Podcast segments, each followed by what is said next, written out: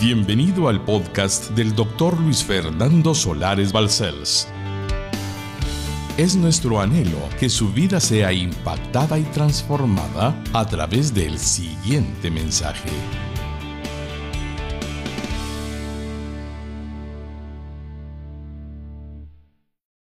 Estamos hoy comenzando una serie de dos partes. Se llama la guerra espiritual que debemos ganar. De acuerdo con la voluntad divina, Él me ha traído para darles una instrucción que recibí del cielo.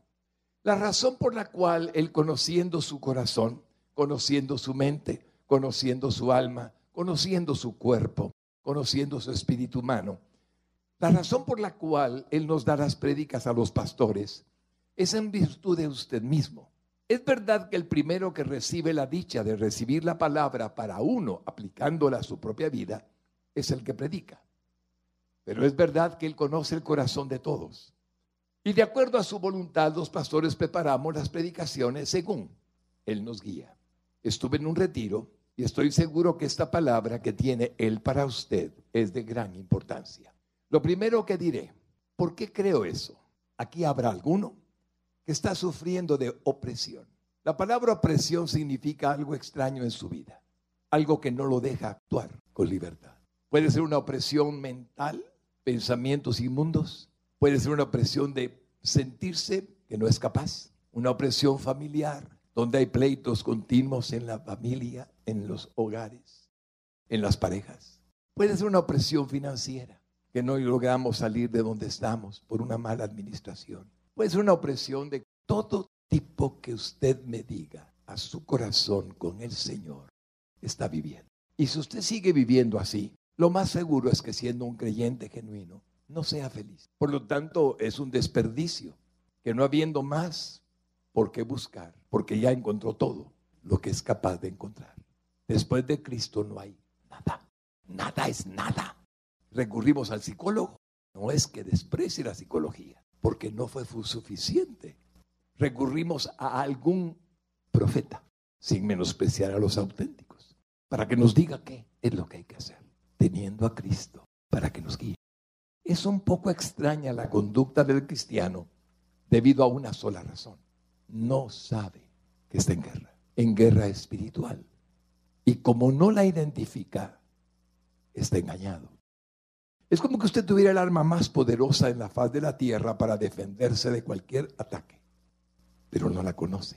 Entonces la atacan con armitas y la tiene usted en su arsenal la más poderosa. Pero como no sabe usarla o desconoce que existe, hacen con usted lo que quiere. Espíritus inmundos, Satanás y sus huestes, el mundo y la carne. Por ello esta serie de dos partes tiene tanta importancia para mí y para usted.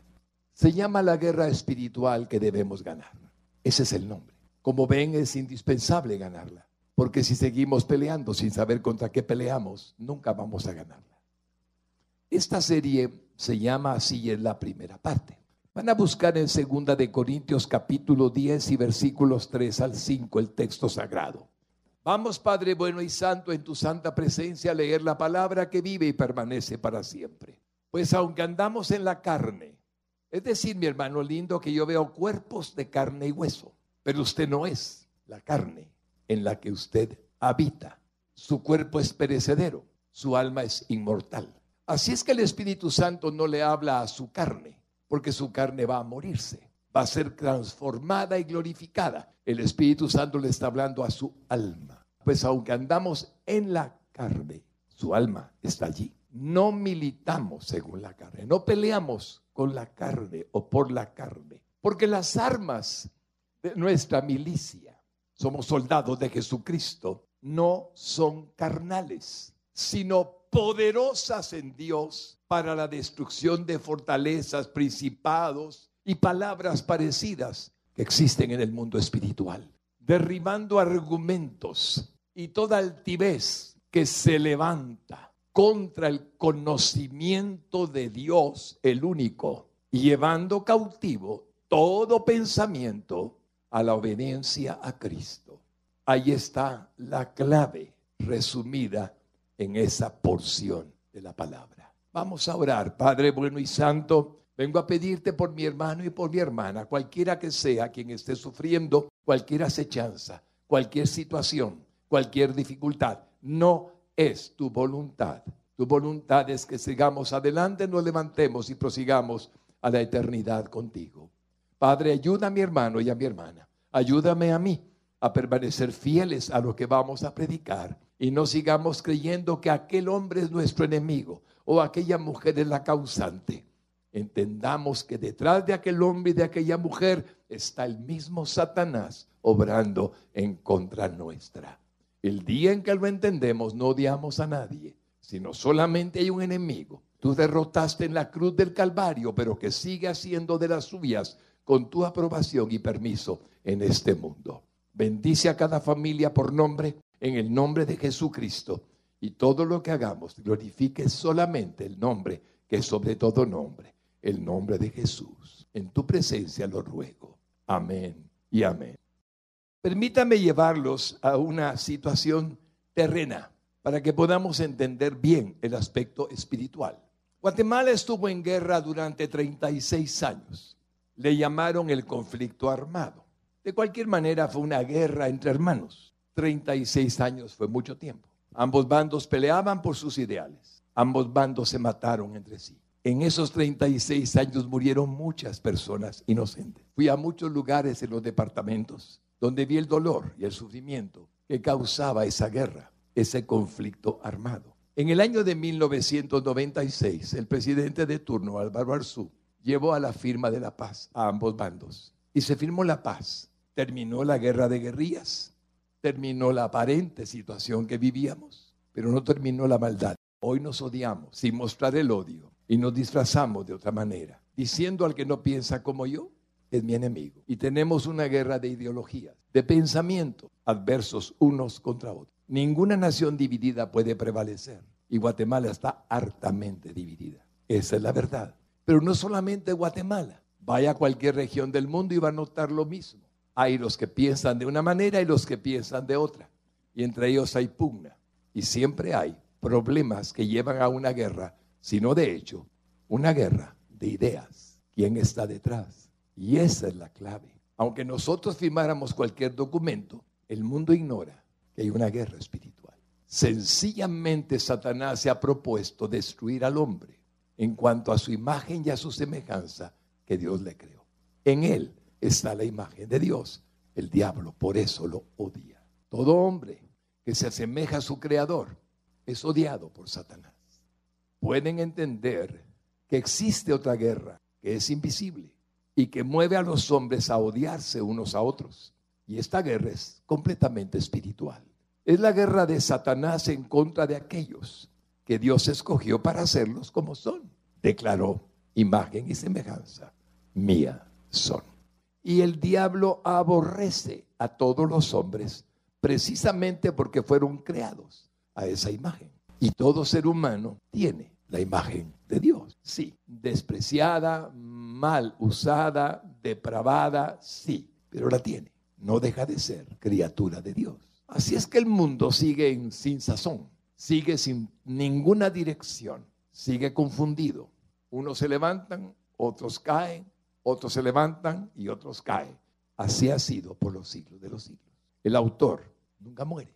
Perecerá en el lago de fuego al final de los tiempos, pero está activo.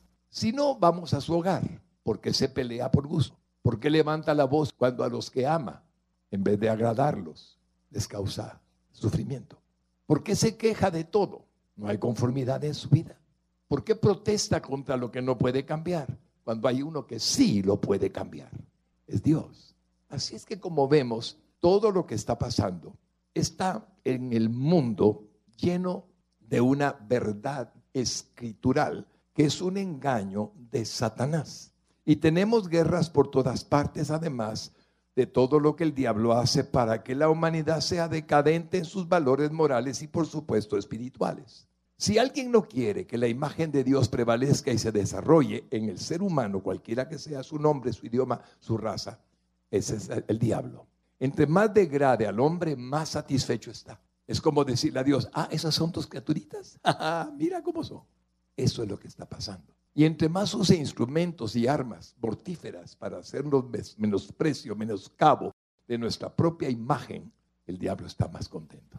El hombre está cayendo en la trampa, simplemente porque ignora, aborrece a Dios, no quiere de Dios, hasta lo prohíbe. Ese es el problema de la humanidad. Por lo tanto, podemos entender que entonces Satanás, amando la degradación de todos los seres humanos, trata de pervertirlos con todas las armas que sabe que le sirven para lograrlo, como la inmoralidad. He oído hablar mil veces que los valores morales se han perdido.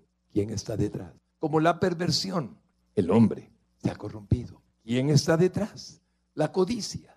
¿Quién está detrás? La corrupción, la infidelidad y el adulterio. ¿Usted piensa que solo los ojos de su esposo buscan lo que no es de él? ¿Quién está detrás? Las drogas, la pornografía y todos los vicios que conoce el diablo por experiencia que a los hombres los esclaviza. Entonces pone a su disposición por todos los medios posibles lo que los esclaviza. Y ahí tenemos una humanidad corrompida moralmente, corrompida sexualmente, corrompida físicamente, corrompida en delitos y pecados como Dios nos lo enseña. Esta es una guerra interminable hasta que Jesucristo vuelva a esta tierra. Pero cuando algunos de los hombres que estaban muertos en delitos y pecados, ahora habla usted como iglesia, salimos del poder de Satanás, sacados por medio de Jesucristo de ese grupo terrible de sufrimiento, fuimos salvados y sacados del poder de las tinieblas, nos trata de engañar y de seducir para que no brillemos con la luz de Dios que ha hecho morada en nosotros. Voy a repetir lo que he dicho mil veces. Yo no puedo ver la luz de Cristo en usted, pero Él dijo, yo soy la luz del mundo. Y agregó, y vosotros sois la luz del mundo. Que yo no pueda verla con mis ojos no quiere decir que Dios no la mire. Voy a decir por qué. Porque mis ojos no pueden ver la luz espiritual del Espíritu de Cristo. Como mis ojos no pueden ver los ángeles que están aquí en este momento. Mis ojos no pueden ver al Dios que está presente. No puedo ver al Espíritu Santo. No puedo ver a Jesucristo pero Él prometió que estaría. Yo decidí creerle, Él está aquí, pero no puedo verlo. Así es que es verdad que mis ojos no siempre ven lo espiritual. Así es que trata de engañarnos a nosotros para degradar nuestra luz. Y lo que hace que usted no brille como Dios quiere es el pecado. Esta es una guerra espiritual que libramos continuamente los cristianos contra Satanás, todas sus huestes de maldad. De esto es que trataremos en esta serie y en el siguiente si Dios nos lo permite. Voy a comenzar con Efesios 2, 1 al 7 para contextualizarlo. Y Él le dio vida a usted, personalizando el texto. Y Él os dio vida a vosotros cuando estabais muertos en vuestros delitos y pecados. Recibimos la vida, en los cuales anduvisteis en otro tiempo, siguiendo la corriente de este mundo. Como el mundo va en las garras del diablo, conforme al príncipe, ahí está Satanás, de la potestad del aire el espíritu que ahora opera en los hijos de desobediencia que no obedecen la palabra de Dios, entre los cuales también todos nosotros, incluyéndolo a usted, vivimos en otro tiempo, en los deseos de nuestra carne, la lujuria, la lascivia, las pasiones desordenadas, haciendo la voluntad de la carne y de los pensamientos, anhelos, fantasiosos, y éramos por naturaleza hijos de ira lo mismo que los demás. Pero Dios, que es rico en misericordia, por su gran amor con que nos amó, aun estando nosotros muertos en pecados, nos dio vida juntamente con Cristo. Por gracia soy salvos. Y juntamente con Él nos resucitó y asimismo nos hizo sentar en los lugares celestiales en Cristo Jesús, para mostrar en los siglos venideros las abundantes riquezas de su gracia en su bondad para con nosotros en Cristo Jesús. Aquí el texto que le llamó la atención es para estar sentados en los lugares celestiales con Cristo Jesús. Sí, su cuerpo está aquí, su alma está aquí, su espíritu humano está aquí, pero le digo algo, ¿quién tiene a Cristo en su corazón? Levánteme la mano. Muy bien, baje su mano. Cristo no está dividido, Cristo es uno, aunque seamos varios. Y si Él está sentado a la diestra del Padre, usted que lo tiene está sentado con Él a la diestra del Padre. Es claro y simple lo que dice Dios. Bendito sea su nombre.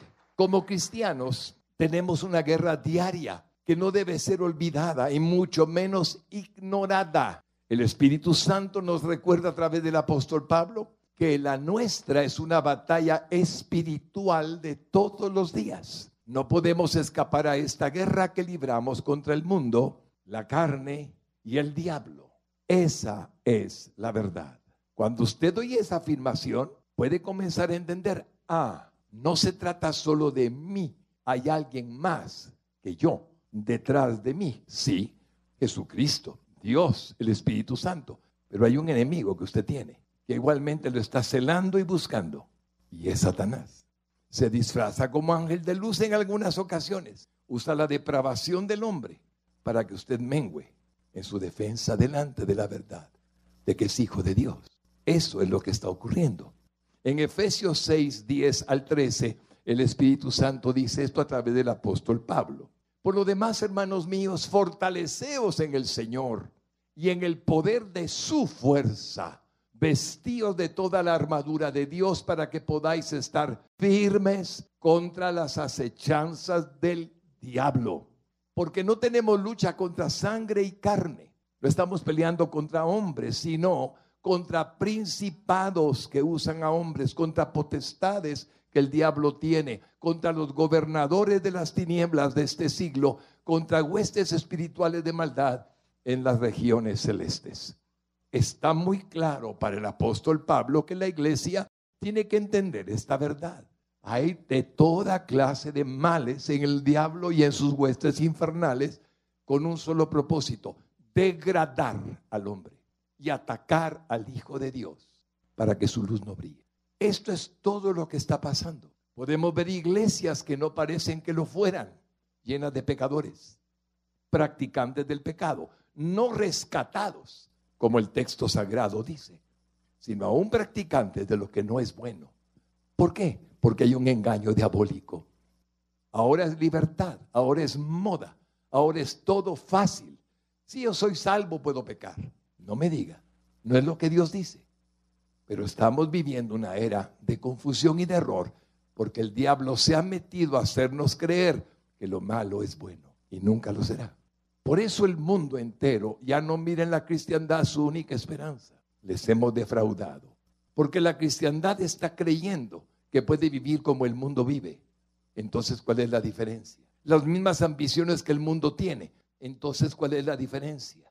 Las mismas tentaciones, placeres y deleites pecaminosos que el mundo practica. Entonces, ¿cuál es la diferencia? Por supuesto que hay excepciones que son un remanente que Dios ha guardado, pero en realidad la cristiandad ha menguado en su efectividad porque el cristiano no demuestra el poder de Dios. Y el poder de Dios es lo que nos hace ser capaces de resistir al diablo cuando nos tienta.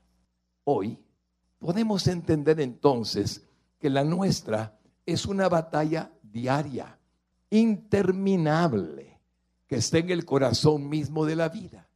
Ahí la tenemos en nuestra propia vida. Nosotros somos el campo de batalla. En usted hay pensamientos inmundos y pensamientos de Dios, pensamientos de santidad y pensamientos de pecado. En usted siempre se libra una batalla. Es la verdad. Y también tenemos un campo de batalla que nos rodea, que es el mundo. Así que debemos de pelear sin desesperarnos. La palabra desesperarnos viene de desesperanza. Debemos de pelear sin perder la esperanza. Algunos se dan por vencidos. No deben darse nunca por vencidos. Dice que debemos de pelear sin que llegue la desesperanza a nosotros. Dios nos lo permite, permite la guerra porque Él sabe que podemos triunfar y que por lo tanto triunfaremos en su santo nombre. A pesar de todo, Él nos dará la victoria. Esa es la palabra que Dios nos ha dado para este día precioso. Lo dice claramente primera de Juan 4:4 cuando reitera, hijitos, vosotros sois de Dios y los habéis vencido a los demonios, a los huestes de maldad porque mayor es el que está en vosotros que el que está en el mundo y nunca dejará de ser mayor, siempre será más grande. Bendito sea su nombre. Entonces llamamos entendiendo, había olvidado, quizás mi mente había olvidado mi realidad espiritual y me he movido solo por lo que el mundo me enseña. El mundo me enseña y ahí me muevo. No, no, no, no. El mundo no es suyo. El mundo no es parte de usted. Usted no es del mundo. Jesús dijo, vosotros no sois del mundo aunque estéis en el mundo. ¿Y qué nos ha pasado? Hemos olvidado que no lo somos y que el diablo procura que toleremos lo que el mundo tolera, siendo nosotros la única esperanza que tiene la humanidad, Jesucristo, viviendo. Hermanos queridos, el primer punto y grande, importante de esta predicación, ¿por qué debemos de pelear sin desesperanza? Porque tenemos las armas necesarias para triunfar. Dios no nos puso en el mundo a ver cómo nos va. Él nos dio, dotó de armas espirituales poderosas. Todo lo que necesitamos es saber cómo usarlas. Bajándome a nivel terrestre de la tierra, usted me da a mí una pistola, un arma, un revólver. Un revólver más fácil de manejar que una escuadra. Usted me da a mí una escuadra o como se le diga en términos correctos y yo no sé cómo cargarla. No entiendo. Pero usted, si sabe de eso, la carga y está listo ay, a mí me matan antes de cargarla. Ya no digamos una ametralladora. Ay, mi hermano, ¿quién sabe cómo se usa? ¿Qué nos pasa a los cristianos? Lo mismo. Tenemos armas que Dios nos dotó, pero no parecen ser eficaces. ¿Sabe por qué? Porque no sabemos usarlas. Pero el día en que aprendemos a usarlas, ese día esas armas se vuelven totalmente más poderosas que las que tiene Satanás. Porque son de Dios. Y de eso se trata esta serie, de aprender a usarlas. En el texto sagrado que leímos en 2 de Corintios 10, 10, 3 al 5 dice así de nuevo. Pues aunque andamos en la carne, en el cuerpo físico no militamos según la carne. Agrega, porque las armas de nuestra milicia no son carnales, sino poderosas en Dios para la destrucción de fortalezas derribando argumentos, palabrería y toda altivez que se levanta contra el conocimiento de Dios y llevando cautivo todo pensamiento a la obediencia de Cristo. Así comenzamos. Nos recuerda entonces que las armas que se nos han provisto por nuestro Dios divino, el Espíritu Santo, no son corporales ni carnales.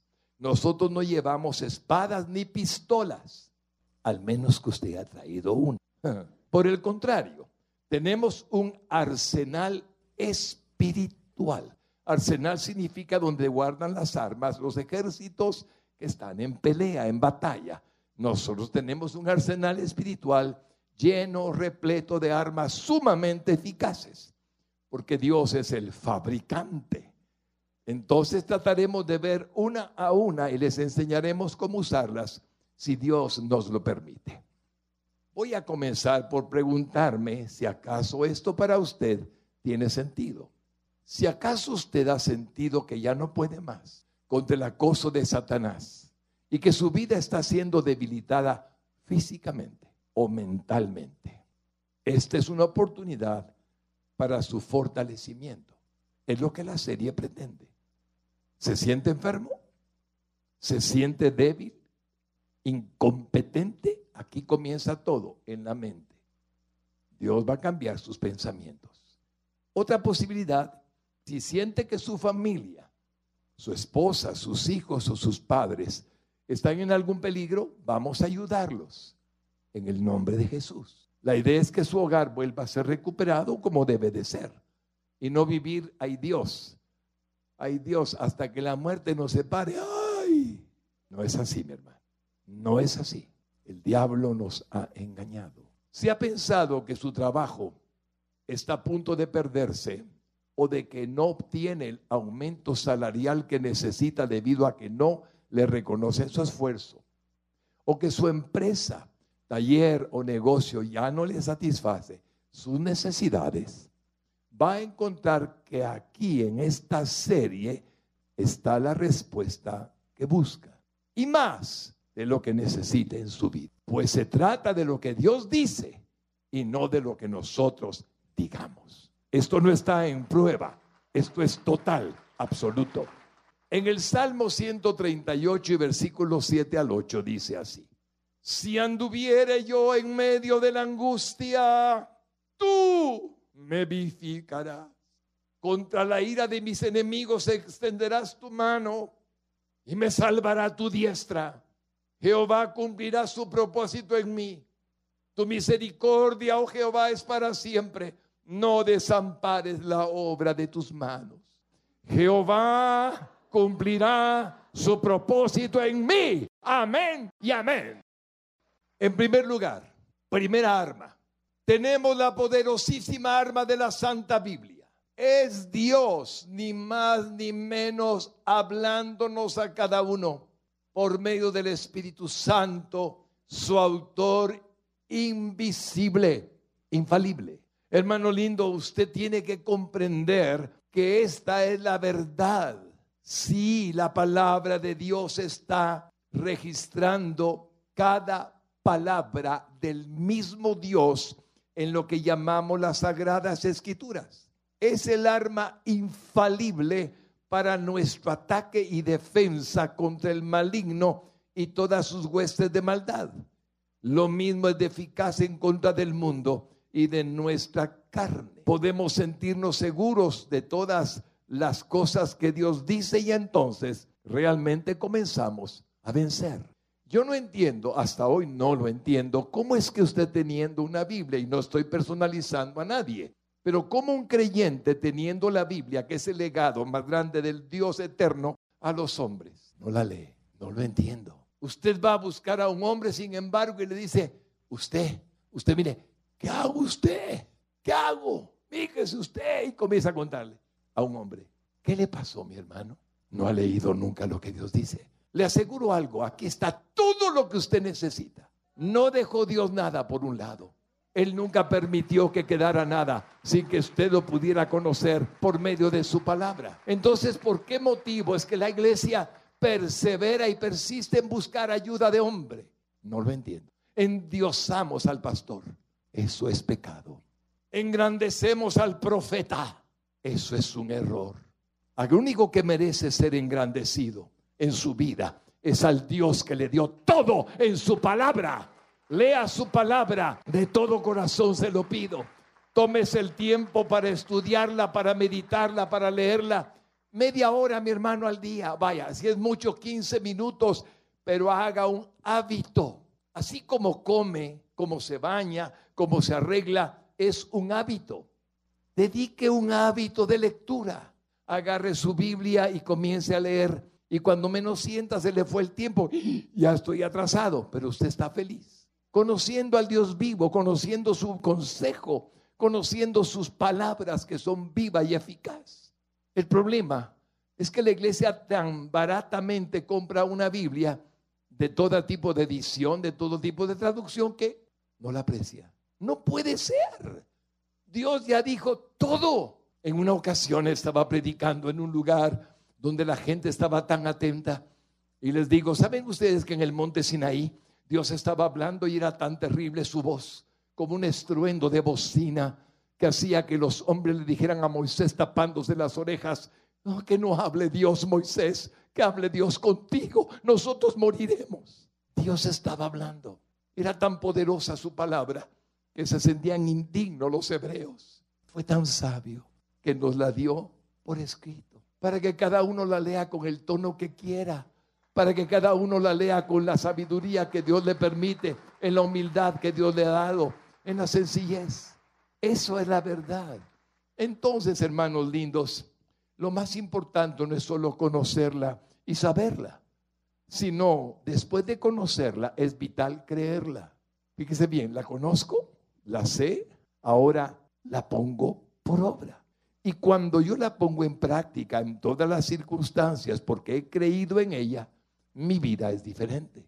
Ahí es donde el poder de Dios nos convence de que está realmente en la palabra todo cuanto necesitamos.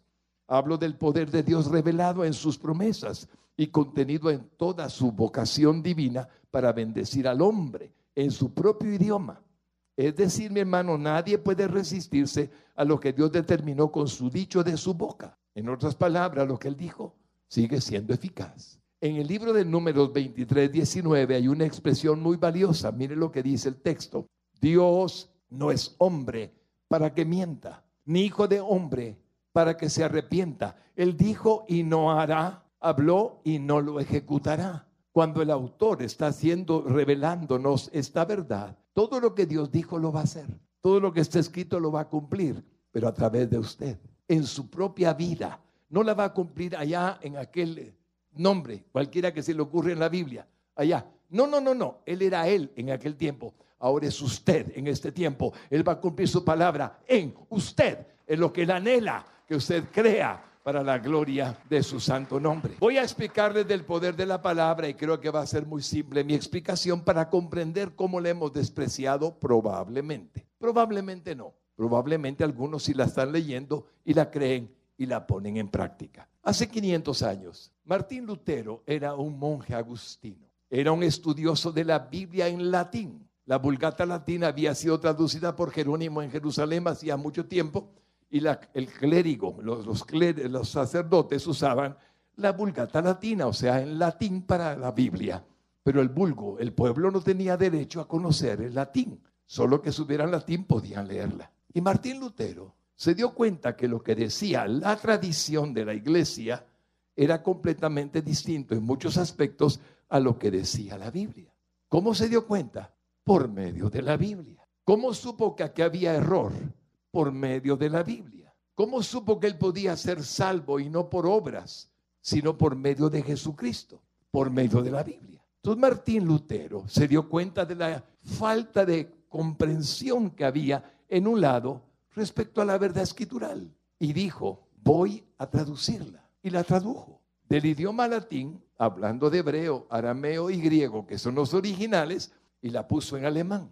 En el momento en que él puso la Biblia en alemán, el campesino que había aprendido a leer, el estudioso, el intelectual, el empresario, el trabajador, todos los alemanes comenzaron a oír a Dios. Y en el momento en que oían a Dios, usando su Biblia, la traducción al alemán de Martín Lutero, comenzaron a ser libres, comenzaron a ser salvos, comenzaron a entender la bondad de Dios para sus vidas y para Alemania.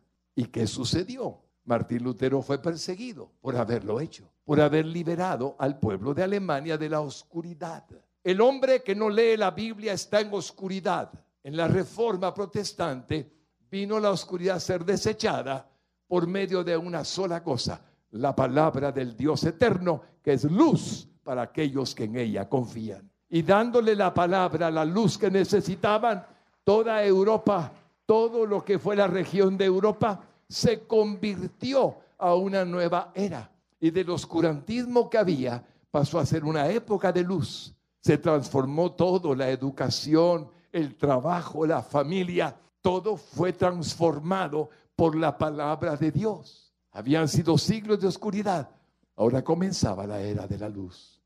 El mundo nunca más fue el mismo desde el 31 de octubre de 1517.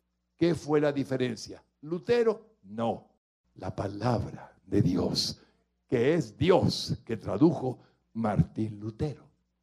Hermanos lindos, si supiéramos cuánta gente murió por el hecho de que estaban siendo las palabras del Dios viviente reveladas en contra de la tradición, costó la vida de muchos. Pero lo que tenemos ahora es que vamos a una librería y todavía regateamos. No es así. Valórela, léala todo lo que necesita está allí. Se lo aseguro. Y por lo tanto, puedo creer que si Europa fue transformada, también Guatemala puede ser transformada. Porque usted y yo somos transformados para la gloria de Dios. Mire Hebreos 4:12, por algo lo dice así.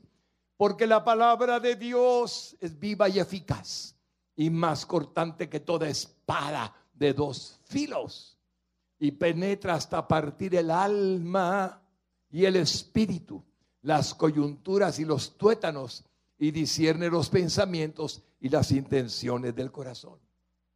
Y no hay cosa creada que no sea manifiesta en su presencia. Antes bien, todas las cosas están desnudas y abiertas a los ojos de aquel a quien tenemos que dar cuenta. Ahí tiene usted el poder de la palabra. Es una espada que penetra el alma y el espíritu. Una espada que penetra el cuerpo, lo sana, los tuétanos, los huesos, Eso hace Dios con su palabra. Aún es medicina, dice el libro de Proverbios, para el cuerpo del hombre. Por lo tanto, es obvio del poder que tiene. Es la palabra a la que desearía, Señor, convencerle esta mañana el arma infalible que Dios le dio al hombre. Y por lo tanto, dedicarle un poco de tiempo cada día es simplemente la mejor inversión de su vida.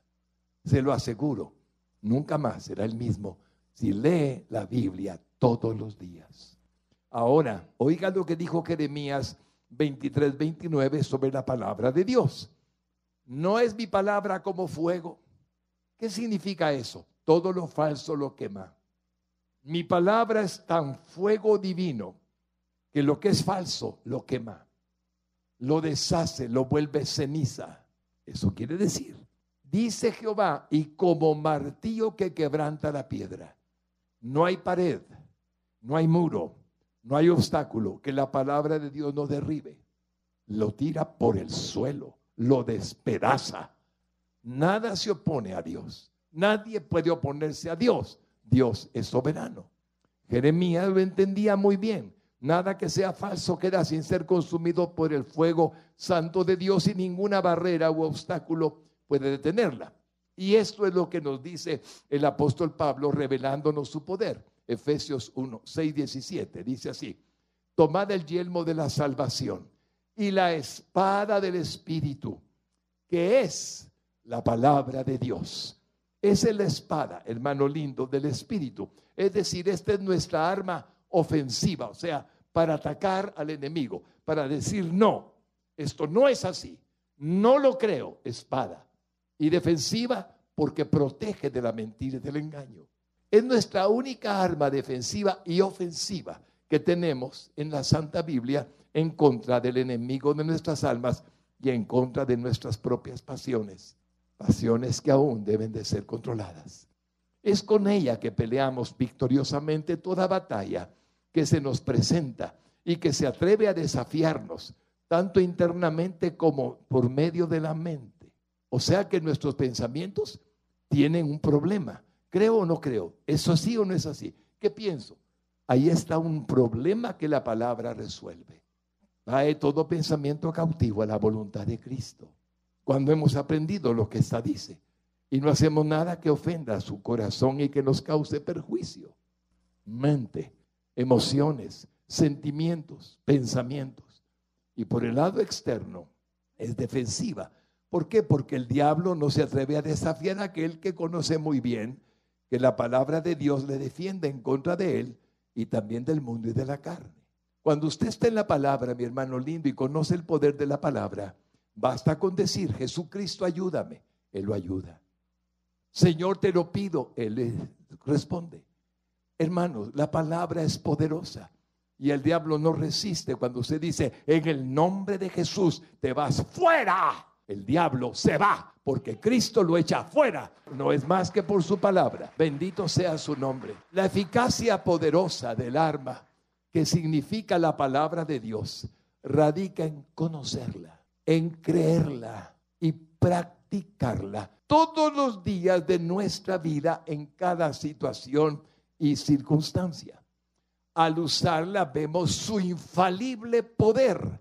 Y es entonces que descubrimos que no solo son palabras poderosas, sino que Dios está obrando por medio de ellas a favor de todos nosotros, sus hijos. Esa es la Biblia que tiene en sus manos. Primera arma. Solo le pregunto, ¿la está usando realmente? ¿La conoce realmente? ¿Sabe qué Dios ha dicho respecto a esto, a aquello, a lo otro? Si lo sabe, usted es poderoso.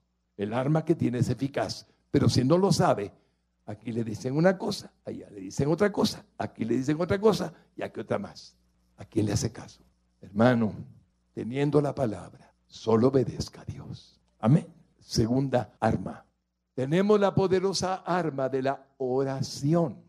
Todos nos asombramos cuando vemos a Dios respondiéndonos. Pero podemos hablar con Dios no solo para presentarle nuestras necesidades, sino para pedirle su dirección. Él es el único que conoce lo que es mejor para cada uno de nosotros y nos ama como sus hijos verdaderos. Hermanos lindos, la oración es muy poderosa. No tenemos idea de lo que significa la oración poderosa, porque la hacemos como sin fe, sin confianza de que Dios realmente nos va a escuchar, o la hacemos mal. Una vez escuché a una mujer, no diré más, decirme un día, pastor, le estuve pidiendo a Dios que me matara. Me le quedé mirando. ¿Qué qué? Pero no me hace caso. Pedimos absurdo a un Dios que nos conoce, que tiene planes para nuestra vida. Le pedimos absurdos porque no entendemos que Él cumple un propósito en cada uno, que es lo que leímos al comenzar. Dice Efesios 6, 18, orando en todo tiempo, con toda oración. Cada vez cuando hay que orar, hermanos lindos, en todo tiempo, con toda oración y súplica en el Espíritu Santo, y velando en ello con toda perseverancia, no darnos por vencido y súplica por todos los santos. Sí, hermanos, la oración es continua. Podemos ponernos de rodillas o no para clamar ante Dios, porque Él nos escucha sin importarle nuestra posición corporal.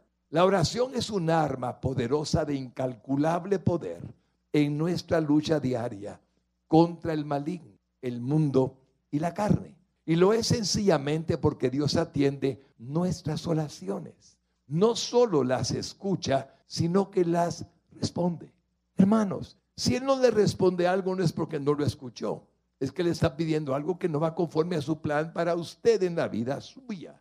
Pero Él todo lo oye, pídaselo, dígaselo. Señor, esta es una tontería, perdóname, Señor, pero puedo pedirte esto. Él no se va a ofender. Es como un niño chiquito que le dice, papi, perdóneme, me puede dar un centavo. No hay problema. El papá sabe si se lo da o no se lo da, si es bueno para él. Así es Dios. ¿Por qué lo tenemos tan lejano que no le pedimos ese pequeño pedirle que Él anhela que se lo pidamos? Pídaselo y verá cómo Él responde de manera inmediata. Tenemos no solo que apartar un tiempo para orar, sino que tenemos que luchar contra las distracciones que provienen de los pensamientos desordenados de nuestra mente. ¿Cuántos de ustedes están orando? ¿Quieren orar de todo corazón? ¿Se arrodillan o están en su lugar de oración y comienzan, Padre bueno y santo, en el nombre de Jesús me presento delante de ti? Y comienza el pensamiento. Casa, la deuda, mi mujer se enojó conmigo, mis hijos no están bien, mi jefe me odia. ¿Qué? ¿Quién le está interrumpiendo la oración? ¿Usted cree que eso sirve? Entonces, ¿qué hacemos? Ah, hoy, después oro y ya no oramos. Y si usted entiende lo que estoy diciendo, abandone el arma. Es exactamente lo que el diablo quiere. Porque el diablo sabe perfectamente que si usted le pide a Dios con toda su alma, Dios le va a responder. Entonces el diablo no quiere que usted reciba de parte del Altísimo Divino Padre Celestial lo que usted necesita. El diablo no quiere. ¿Y qué hace?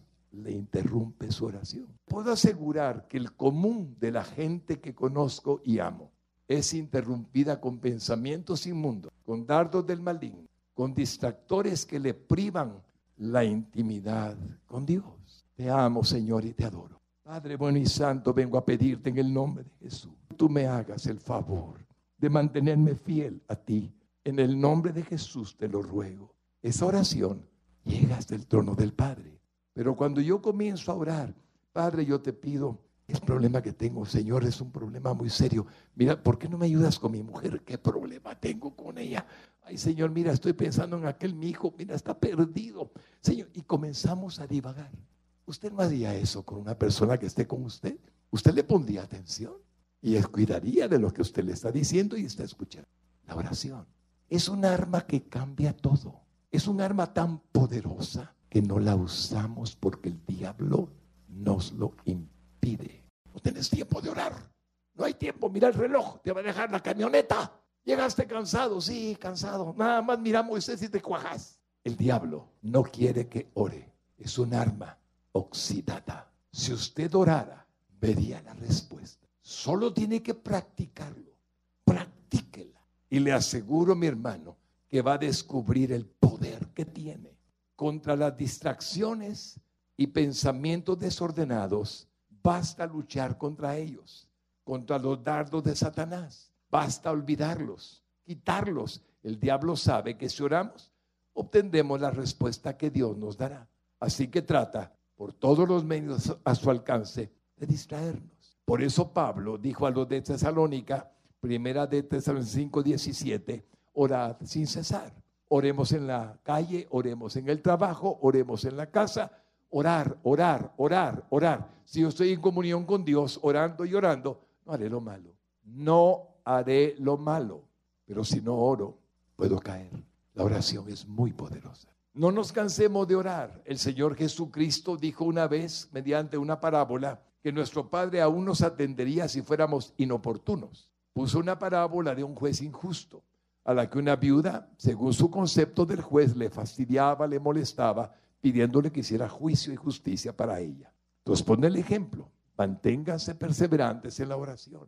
No se cansen de hacerlo. Y en ese ejemplo, en Lucas 18, 7 al 8, está el texto que dice así. ¿Acaso Dios no hará justicia a sus escogidos que claman, oran a Él día y noche? Mire cuánta frecuencia hay en el día y en la noche. ¿Se tardará en responderles el Dios Altísimo? Ahora mire la respuesta en la parte 8. Os digo que pronto les hará justicia. Pida y se le dará. Busque y encontrará. Llame y se le abrirá. Está dicho por Dios. Así sea. Tengo otro ejemplo para ilustrar el poder de la oración. Increíble. Increíble si no fuera veraz. William Tyndale era un hombre inglés muy culto, muy preparado en la teología. Y sabía hebreo, arameo y también sabía griego y estaba traduciendo la Biblia en el Nuevo Testamento en Inglaterra cuando la iglesia tradicional todavía gobernaba. El rey Enrique VIII era el rey de Inglaterra. De pronto se dio cuenta que era perseguido por estar intentando pasar de los idiomas latín que se usaba en las iglesias a el idioma inglés y fue perseguido. Enrique VIII le prohibió que tradujera la Biblia. Tuvo que emigrar a Alemania. Ahí en Alemania pudo terminar el texto del Nuevo Testamento completamente bien traducido. Le imprimieron en una imprenta y lo mandó impreso a Inglaterra de regreso. Cuando descubrieron los ingleses que estaba el Nuevo Testamento ya traducido al inglés, la iglesia y el rey octavo, Enrique VIII, le detuvieron. Quemaron todos los textos, quemaron todos los libros del Nuevo Testamento que encontraron. Entonces él fue perseguido y tuvo que huir de Alemania hacia Bélgica y fue a Amberes. En Amberes, la ciudad de, de Bélgica, siguió traduciendo y traduciendo y finalmente terminó. Pero cuando había terminado, vino un enemigo que fue enviado por la iglesia tradicional para que lo descubrieran y lo agarraran preso. Y fue agarrado preso por una traición, trasladado a Inglaterra y juzgado, puesto en un calabozo, en lo que la iglesia tomaba una decisión. En el calabozo solamente oían los guardas, debían decir esto, Padre bueno y santo, orando estoy delante de ti, por favor que tu palabra venga sobre los ingleses que tu palabra entiendan que tú los amas, que tu palabra el perdón de sus pecados mediante la obra de Jesucristo, Padre. Haz que tu palabra persevere. No me permitas que mi trabajo haya sido en vano. Quiero salvar a Inglaterra y cosas parecidas. Finalmente fue declarado culpable y llevado a la hoguera. El verdugo lo tenía listo para darle el último toque en la garganta y ahorcarlo y luego quemarlo. Pero antes le oyó decir estas palabras. No pido por mí, no pido que me salves Solamente te pido que abra los ojos del rey de Inglaterra, Enrique VIII, que vea que en tu palabra está la solución de Inglaterra y que en tu palabra haga que Inglaterra sea un país diferente. Lo mata. Depende en fuego. Todos oyeron su último ruego. Antes de dos años, iglesia linda, el rey Enrique VIII ordenó que la Biblia que había traducido William Tyndale fuera impresa en Inglaterra para que toda Inglaterra tuviera la palabra de Dios. Inglaterra se transformó, nació la iglesia anglicana y nunca más fue la misma. Ese es el poder de la oración. La oración del justo puede mucho, es eficaz. Entonces, estamos usando nosotros el arma de la oración. Oramos cuando necesitamos algo de Dios. Cuando la tentación ataca, oramos. Cuando la soledad invade nuestra vida, oramos. Cuando estamos propensos a desobedecer la palabra de Dios, oramos. Tenemos que descubrir el poder del arma de la oración en nuestra propia vida. Esa es la manera que Dios quiere. Cuando usted sabe que es eficaz, nunca más deja de usarla. En Marcos 11:24 dijo así el Señor Jesucristo, Por tanto os digo que todo lo que pidiereis orando, creed que lo recibiréis y os vendrá. Palabra de Jesucristo. En Juan 15:7 dijo esta misma expresión divina, si permanecéis en mí y mis palabras permanecen en vosotros, pedid todo lo que queréis y os será hecho. Promesa de Jesucristo. Bendito sea su nombre. En tercer lugar, el arma de la fe. Tenemos el arma de la fe, cuyo poder no tiene límites si en verdad creemos. Si en verdad creemos, eso es fe. Si no creemos, no hay fe. La clave está en creer. Hermanos lindos, en Hebreos 11:6 hay un texto que es muy conocido. Dice así, pero sin fe es imposible agradar a Dios, porque es necesario que el que se acerca a Dios crea que le hay, que le está oyendo, que está escuchándole y que es galardonador, que premia a los que le buscan. Ese es Dios cuando usted se acerca a pedir algo por fe. Él lo hace. Esto significa confianza total en las promesas de Dios, es decir, que creemos con todo nuestro corazón en lo que Dios ha dicho y por lo tanto sabemos que tenemos disponibles todos sus recursos, los cuales son ilimitados. Entonces es cuando entendemos que solo debemos seguir sus instrucciones o dicho de otra manera más directa, solo debemos de obedecer sus órdenes. Eso es fe. Esta fue el arma más utilizada por aquellos hombres que aparecen en el capítulo 11 de la epístola a los hebreos. Cuando usted oye hablar de los héroes de la fe, ¿qué arma usaron ellos? La fe, exactamente la fe. Así es que está muy claro que si usted quiere entender qué hizo grande aquel y aquel y aquel por nombres que están en el libro de Hebreos capítulo 11, fue la fe. Pero la fe no solamente fue registrada para ellos en reconocimiento de que la usaron, todos los del Nuevo Testamento usaron la fe. No aparecen en el libro de Hebreos. Fue posterior. Fe movió a Pablo. Fe movió a Pedro. Fe movió a Santiago. Fe movió a Felipe y seguiría. Fe es el arma más usada por aquellos que han tratado de bendecir el nombre que sobre todo nombre sobre este mundo. Ha sido la fe la que cambia todo, es el arma que en el arsenal está dispuesta para que usted la use. Y simplemente es una frase usada y trillada. Él pone en usted el querer como el hacer, conforme a su buena voluntad. Así es que si usted siente algo, pero no lo hace, no tiene fe. Pero siente algo, pero lo hace, está aplicando la fe. Si Él le puso el querer como el hacer, hágalo, porque tiene respaldo divino. Pero si a usted le dice, mira, vos es bueno que hagas tal cosa, pero usted no lo siente, no lo haga, porque no hay obra de Dios en usted. Solamente hay un interés que alguien le comunicó. Voy a decirlo de nuevo. Si yo siento el querer como el hacer, hágalo. Es Dios diciéndome puedes. Pero si alguien me dice, mira, ¿por qué no te metes en este negocio y hacemos esto? Pero usted no lo siente, no lo haga. No es para usted. Es bien sencillo cuando entendemos que la fe es individual, es para cada uno y cada uno puede hacer uso de ella con toda eficacia. Por eso les quiero recomendar con todo mi corazón que si piensan que no tienen suficiente fe es porque no han visto el poder de una planta tan grande que se convierte en nido de pájaros a partir de una semillita que Jesús llamó la semilla de mostaza. Es tan chiquititita. Si tuviera esta fe del tamaño de un grano de mostaza, dirías a este monte, muévete y échate en el mar y se movería. Simplemente es una pequeña fe, es suficiente. Pero pida más, si quiere que pida, eh, necesita más, hágalo. Dice Jesús que puede aumentársela. Los discípulos, los apóstoles, le vieron a él hacer tantos prodigios y maravillas que un día le dijeron, Jesús, aumentanos la fe. Y él dijo, sí, lo haré. Miren ustedes Lucas 17:5. Y dice así, dijeron los apóstoles del Señor, ¿qué le dijeron, hermanos lindos? Aumentanos la fe. Y el Señor la aumenta. Todo está en pequeños logros que Dios le permite. Si yo miro que Dios me da esta fe, la pongo en práctica y después me da más fe y hago más. Sí, la fe mueve montañas y destruye murallas y fortalezas. Nada es un obstáculo para ella. La fe invoca el poder de Dios y entonces Él actúa. No es usted el que lo hace, Dios el que lo hace a través de usted. En Marcos 9:23 dice así. Jesús les dijo, si puedes creer al que cree todo, le es posible. ¿Todo le es posible, varón? Eso dice Jesús. Si puede creer, todo le es posible. La clave está en creer. Moisés le creyó a Dios y Dios le libró de la esclavitud del faraón y de los hebreos. Fueron libres. David simplemente lo hizo porque él es bueno. Así, también peleando todas las batallas que tenía, nunca perdió una. Dios le dijo que cualquiera que peleara contra él sería vencido. David nunca perdió una sola batalla cuando él peleó. Tengo fe en que tú estás conmigo. Si yo peleo una batalla, y peor si voy a perder, y peor si me matan, ya perdí. David dijo, Señor, sé que estás conmigo, voy para allá. Y ganaba.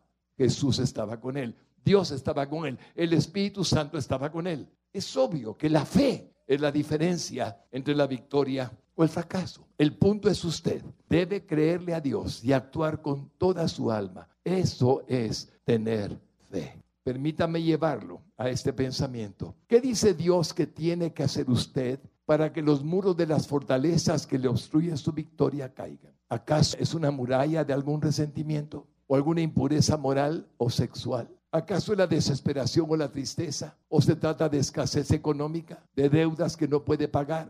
O de inseguridades y temores que no puede vencer, o de su incredulidad o algún problema que piensa que no tiene solución. ¿Existe algún muro en su vida? Dios puede derribarlo, sea cualquiera que éste sea. Eso dice la fe. Todo lo puedes en Cristo que te fortalece. Solo tiene que creer en Dios para hacerlo. Solo tiene que creer que Él puede hacerlo. Entonces, pídaselo y Él hará que caiga en mil pedazos. Dios derribará todo obstáculo como está escrito, pero usted debe actuar con fe y con el poder del Espíritu Santo que está con usted y está en usted. Esto es clave. Voy a ponerles Juan 14, 17. Miren lo que dice Jesús. El Espíritu Santo de verdad al cual el mundo no puede recibir porque no le ve ni le conoce. Pero vosotros le conocéis porque mora con vosotros y estará en vosotros. El Espíritu Santo está aquí conmigo, está con usted, pero el Espíritu Santo está dentro de mí y está dentro de usted. Ahora le hago una pregunta, si Dios está conmigo y está con usted,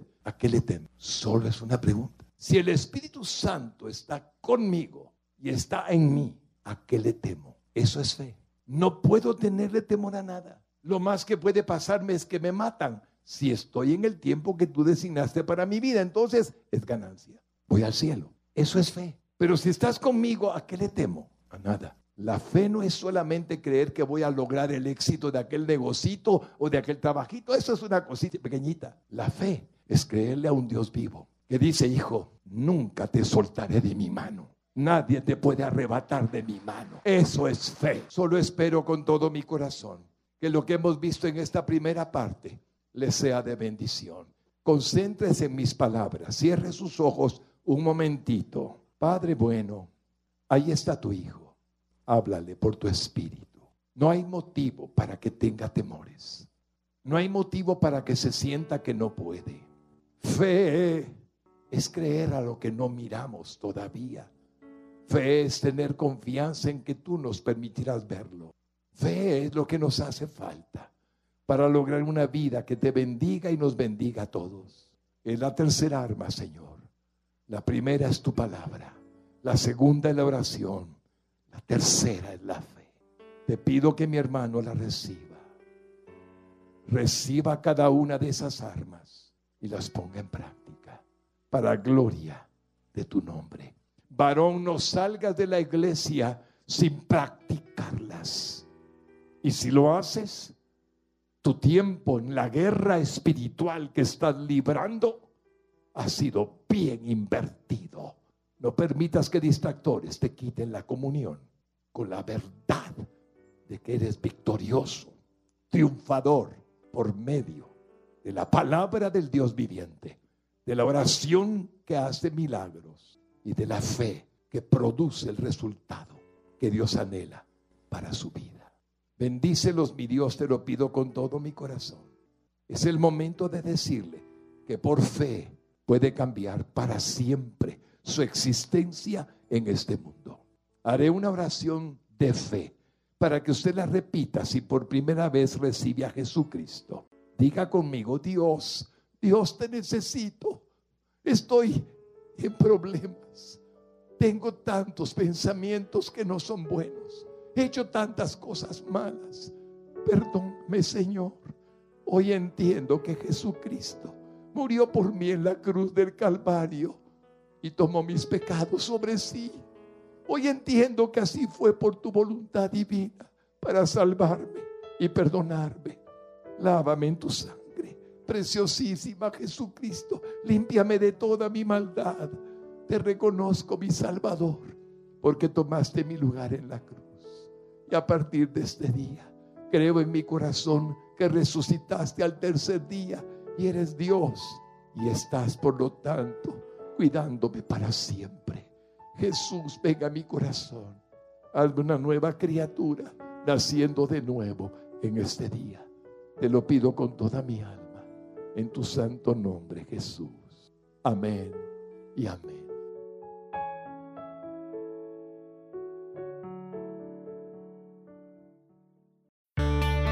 Para más información o ayuda en su vida espiritual, contáctenos a través de nuestras redes sociales. Búsquenos como Radio Exclusiva GT. No dude en suscribirse a nuestro podcast para más contenido que edificará su alma.